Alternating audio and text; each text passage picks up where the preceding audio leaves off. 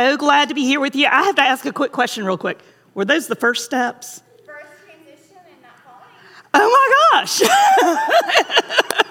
so we're over here watching and we're like, oh my gosh, he's walking. so what a blessing. Like, way to go, bud. Way to go. I'm Reverend Melissa Come Hall, and I am so glad to be here with you today in this place for us to worship God and to draw near to our Savior and to one another.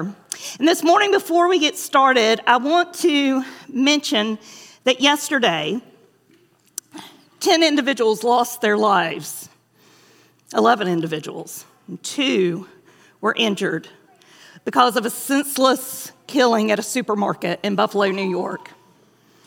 People who simply went to the grocery store and were not able to come home to their families. And so, for before we start this morning, I would like us just to take a minute. Take a minute of silence to pray for those families, and then I will close us in prayer. Let us pray.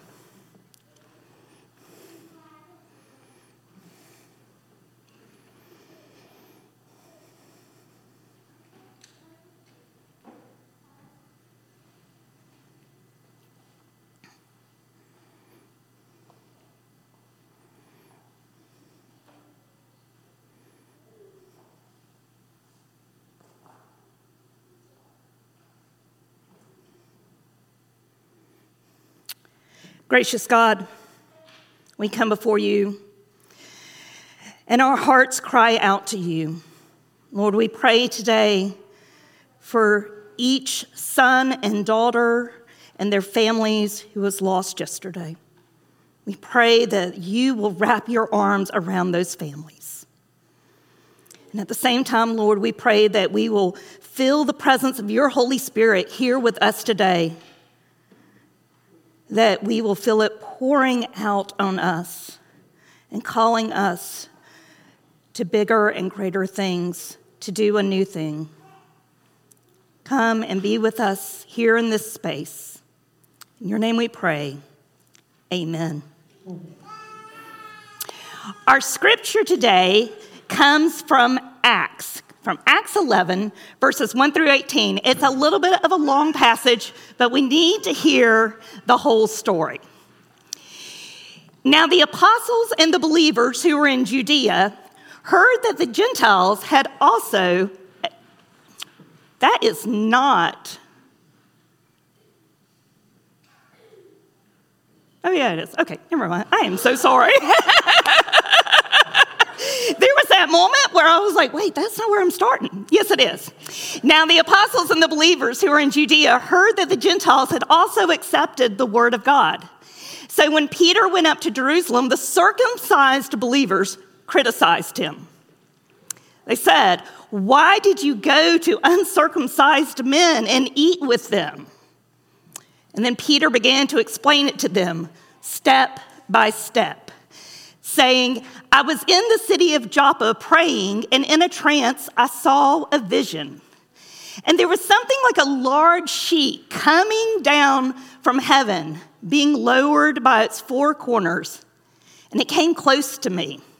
And as I looked at it closely, I saw four footed animals, beasts of prey, reptiles, and birds of the air. And I also heard a voice saying to me, Get up, Peter kill, and eat. But I replied, By no means, Lord, for I've nothing profane or unclean has ever entered my mouth.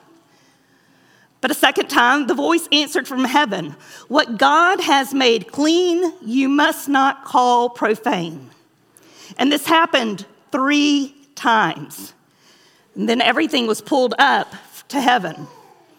And at that very moment, three men sent to me from Caesarea arrived at the house where we were. And the Spirit told me to go with them and not to make a distinction between them and us. And these six brothers who are here with me also accompanied me, and we entered the man's house. And he told us how he had seen this angel standing in his house and saying, Send to Joppa and bring Simon, who is called Peter, and he will give you a message by which you and your entire household will be saved. And as I began to speak, the Holy Spirit fell upon them just as it had as us at the beginning. And I remembered the word of the Lord, how he had said, John baptized with water but you will be baptized with the Holy Spirit. If then God gave them the same gift that He gave us when we believed in the Lord Jesus Christ, who was I that I could hinder God? And when they heard this, they were silenced. And they praised God, saying, Then God has given even to the Gentiles the repentance that leads to life. The word of the Lord. Have you ever had a moment in your life that felt like a turning point? One of those times when you felt it like deep, deep down in your bones that the choice you were about to make had life changing implications. A time when you felt an urgency to move from what has been to what might be. Maybe you find yourself at a turning point now. It's that time of year, as Shauna likes to call it, Maycember. It's that time of year when our kids, or the kids in our lives, they may be moving from elementary to middle school or middle school to high school. Or maybe it's that time of year when your young adult is graduating from high school or even from college. And then there's those wedding photos and those engagement photos that seem to populate the social media feed constantly. And then as a culture, we're also moving to a new time. We're in a turning point. We're moving from a pandemic to post pandemic. I love that word, post pandemic. It's a great word. And the world, it's changed because of our willingness to adapt over the past couple of years. I know that there have been a lot of people that have had received new jobs, that they've changed the way they live. Maybe they've made big moves. And then there's even in our denomination, we're coming close to a turning point. We're coming close to a turning point about what it means to have full inclusion of people who identify as LGBTQ. Turning points can be hard. And choosing to go places that don't fit with what we know, that is challenging. When confronted with the choice of what to do, we may want to hold the road and endure and be like, we're not going to change. Or we might choose the polar opposite and we might want to blow everything up and change it all immediately. Yesterday, I was looking for a house with my husband, and his first remark was like, We'll just get rid of everything and get all new stuff when we get here. And I was like, Hold up here. We will not be doing that. and thankfully, those aren't the only choices, those two extremes. Because we can also choose like Peter we can choose, like Peter, to embrace a moment that can lead to a turning point in our lives. And these moments, they are pivotal, they're meaningful, and they're God breathed. Now, there is a story from popular culture that just happened recently from current events that I think is kind of a good illustration of this, though it's not really a spiritual story, but it is the story of Rich Strike in the Kentucky Derby last weekend. I don't know how many of you have watched the Kentucky Derby, but if you didn't see it the first time, you may have seen a highlight reel. Rich Strike is the horse that won the race. Rich Strike is also the horse that wasn't supposed to be in the race. He qualified 21st in a 20 horse field. Almost there, but not quite. But on the Friday before the race, a matter of fact, about 30 seconds before the deadline to enter the race, Ethereal Road, another horse, was scratched from the field. And so the team that surrounds Rich Strike, his owners and trainers and all those, they got a phone call. And they had about 30 seconds to make a decision. Now, know this this horse is on a losing streak. They were about to enter the horse in another race at another track. This was a big moment for them. And they considered their options quickly, very quickly, and they entered the Derby. And with 80 to 1 odds out of the gate, Rich Strike started the race in 17th position. And two minutes later, maybe two and a half, he led the pack across the finish line. He won the race. He and his team of humans had pulled off one of the greatest upsets of all time because they embraced an opportunity that was set before them. And it led to a turning point and it forever changed them. The story helps us see how that willingness to do something new can transform. And in our scripture today, Peter shares in his story how the willingness to listen to God, the openness to see God sized opportunities, and the, follow, and the faith to follow can change everything. Now, if you looked in your Bible and you looked back to chapter 10, you would find something very interesting in Acts. You would actually find this story again. It's a story that's told two times. And that's because Luke wants us to really understand it. So he's kind of like a parent who's trying to make sure their kids really understand what they're saying. He says everything in chapter 10. And then in chapter 11, he gives a highlight reel of everything that he said in chapter 10. So I want to fill in a couple of details real quick for you. First, the man who sent for Peter, his name is Cornelius, and he's a centurion, which is the highest rank you can have as an enlisted person in the Roman army. He's also a Gentile who has close ties to Judaism, but he's not Jewish. But he did give to God's people and he prayed constantly. And we know he had this vision of an angel telling him that God has seen his devotion and wants him to send for Peter, and that Peter's going to share a message with his household. And Cornelius, he doesn't question any of this, but he obeys God and sends for Peter. Now, while his men are traveling, we've got Peter over here in Joppa, and he is waiting to go eat a meal with the host family. But while he's waiting, he goes up on the rooftop to pray. And it's here that he has that vision of that sheet full of unclean animals. And God tells him to kill and eat. And Peter says something like this I am paraphrasing No, God, no. Since I was a kid, I have not broken any of the dietary laws, and I am not going to start now. He told God no. Peter is about to unlearn a childhood lesson. Because God responds, again, a paraphrase, if I say it's okay, then really, it's okay. And Peter, he doesn't get it at all. Until then, the Gentiles show up at his house, and he then hears God's Spirit telling him, like, hey, they came for you. You need to go with them. And so the next day, he and his friends and these men, they set out for Caesarea. And by now, Peter has made some sense of what God was trying to show him. He realizes it's not about the food. It's not about the food, but instead it's about the people. He begins to understand that connection between the vision and the visitors. And God shows him that no one, no one is beyond the saving grace of God.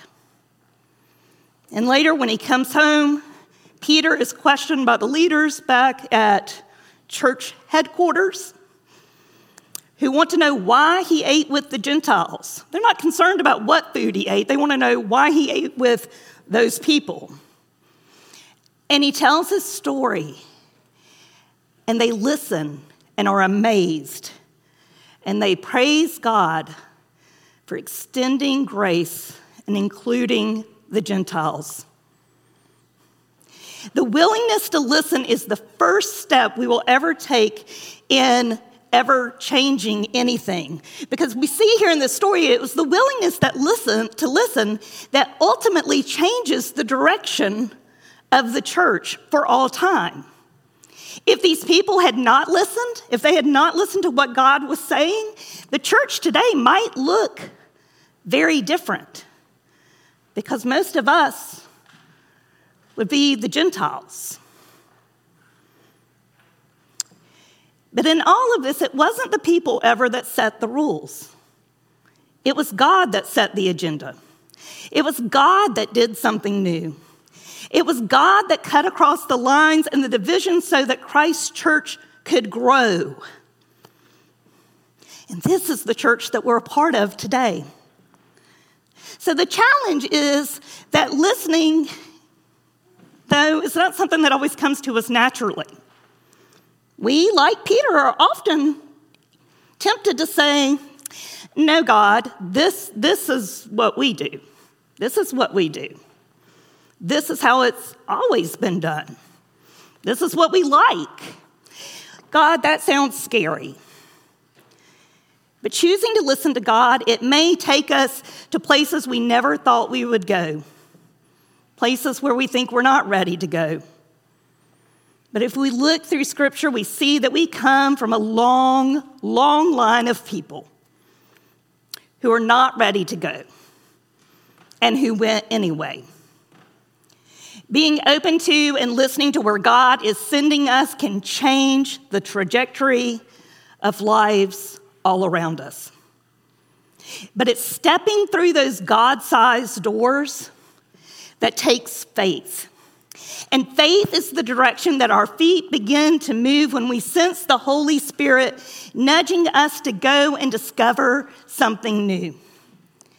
It also requires us to step into the unknown with perhaps nothing there to guide us other than the Holy Spirit, who we can't see. And since we really like things like GPSs and maps and things that actually show us what path to take, that can feel a little unsettling. But then Peter and Cornelius, they didn't know how any of this was going to play out. I'm sure in their minds there were infinite possibilities of what could happen next. And they followed God and did what they were told.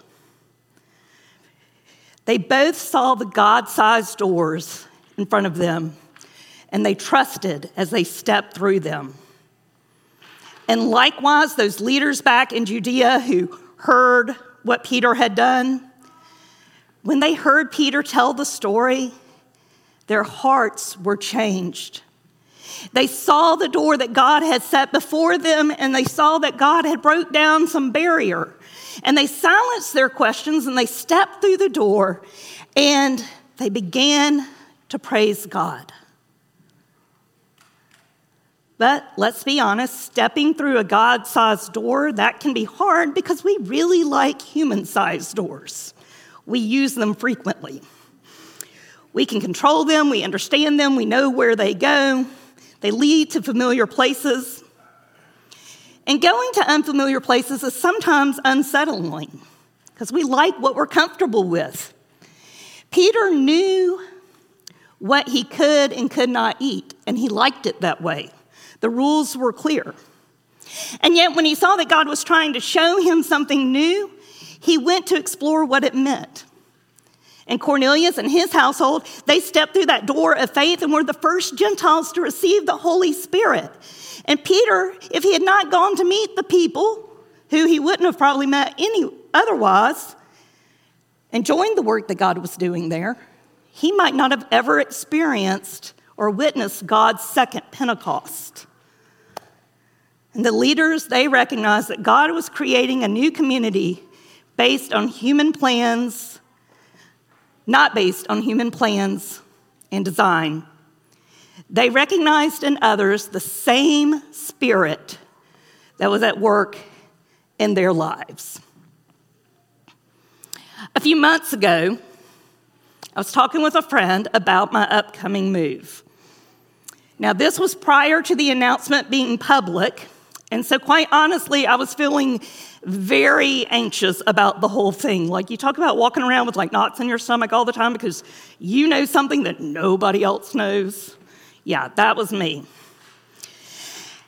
And I was telling her about just kind of everything I was feeling. And I said, you know, staying put really seems like a good option to me. I mean, I like it here. And I also committed when I became an ordained United Methodist pastor that I would go where sent. That's kind of hard. My family is comfortable here. They have good friends here who have loved them through very hard times. We have relationships with people, and we love being a part of this church. And for me, there are things that have started while I was here that have been one of the greatest joys of my life to be a part of. And it's hard to let go. The next season is unknown. It's unknown for me, and it's unknown for you. We don't know what it will hold. And as my friend listened, she was very good and quiet. And then she said these words you know how your friends do. They say the words that are supposed to reassure you and make you think everything's okay. And then you go, yeah, okay. And you don't really feel better, but you know, all right. And then she left. And I was like, okay, well, that was that. then she came back later.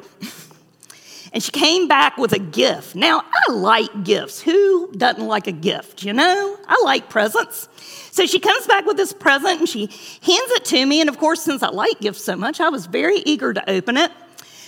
And I opened it, and in the box, I found this tiny doorknob. And I was confused. And I was kind of like, okay, um, you gave me a doorknob. What does that mean? But then she asked me a question. She asked me if I wanted to receive everything that God had prepared for me or if I wanted to stay comfortable. I'm a pastor, so you know what I said. It was a really good Sunday school answer, I'm going to be honest. But then she went on. She said, The doorknob is to remind you, it's to remind you to listen to God and to see that what God opens, no one can shut, and what God shuts, no one can open. See, I've placed before you an open door that no one can shut. Now, for the record, these were not like all her words. She's not that wise. They are actually from Revelation 3. But she continued in her conversation. She said, Melissa, you've got a God sized door before you. But are you willing to trust God with everything that is on both sides of that door and follow where you're led? If so, turn the knob and go through it it'll be a turning point in your life. Sometimes I wish that God did not give me friends that were so in touch with God's wisdom. But seeing the door and choosing to turn the knob to go where the Holy Spirit is doing a new thing, it is transformative for others as well as for us. Wherever you look in Scripture, you see that we come from a people who have stepped through God sized doors. And when they did, lives were changed. And it's still true today, and that is such very good news for us. We don't have to create or invent something new. We don't have to take God to any place. We don't have to make decisions on behalf of the divine. We just have to commit to listening, to seeing, and to following. And then we can catch up to where the Holy Spirit is at work in the world. What is God saying? What is God opening and closing? Where is God leading us? We have to start by listening to God and to one another. We have to pray about what we hear and see because the power it rests in the gospel of Jesus Christ and in the promise of God. It leaps every barrier and it confuses everyone who stands against it. Because God enables ordinary people to do extraordinary things to be witnesses to the gospel. And we serve an audacious God who has invited us to do that extraordinary work. And that work doesn't depend on us, but it is done in step with the Holy Spirit and with each other, and it is done side by side. And this, without a doubt, can give us hope. So, as we close today, I invite you to consider a couple of questions. The first is this Where in your life and how are you sensing the Holy Spirit moving in this season? And the second is Are you willing to accept the invitation to walk through a God sized door when you see it? As you think about these things this morning and as we're closing, I'm going to invite you to come and grab one of these doorknobs that is here on the stage. It doesn't matter where you are on the journey because everything is going to happen in its own time. So maybe you feel the Holy Spirit nudging you today, or maybe you're just like, eh, I don't know if I feel the Holy Spirit nudging me yet or not, but I'm going to pray about that. But my hope is, is that you're going to take this knob and that you're going to put it somewhere where you can put it, where you can see it. And one day you're going to look at it and you're going, oh, yeah. And you're going to realize that it is time to step through a God sized door that you remember that God has set the door before you, that God sets the doors before us. And we have to choose only to grab the knob, to walk through it, and to embrace the turning point that God is leading us to experience. In the name of the Father, and of the Son, and the Holy Spirit. Amen. Let us pray. Gracious and holy God, we know that you set before us so many doors. Lord, we thank you that you care enough to set doors before us. You care enough to reach beyond any place or time or person that we can imagine to find and bring home the people who you love each and every precious son and daughter. And Lord, we pray that today we will remember your greatness, that you are faithful, that you go with us, that you are ahead of us, and that you are walking with us. And that we will have the faith, the faith to step through wherever it is that you want us to go, and to trust that you're already there working and showing us what to do. In your name we pray. Amen.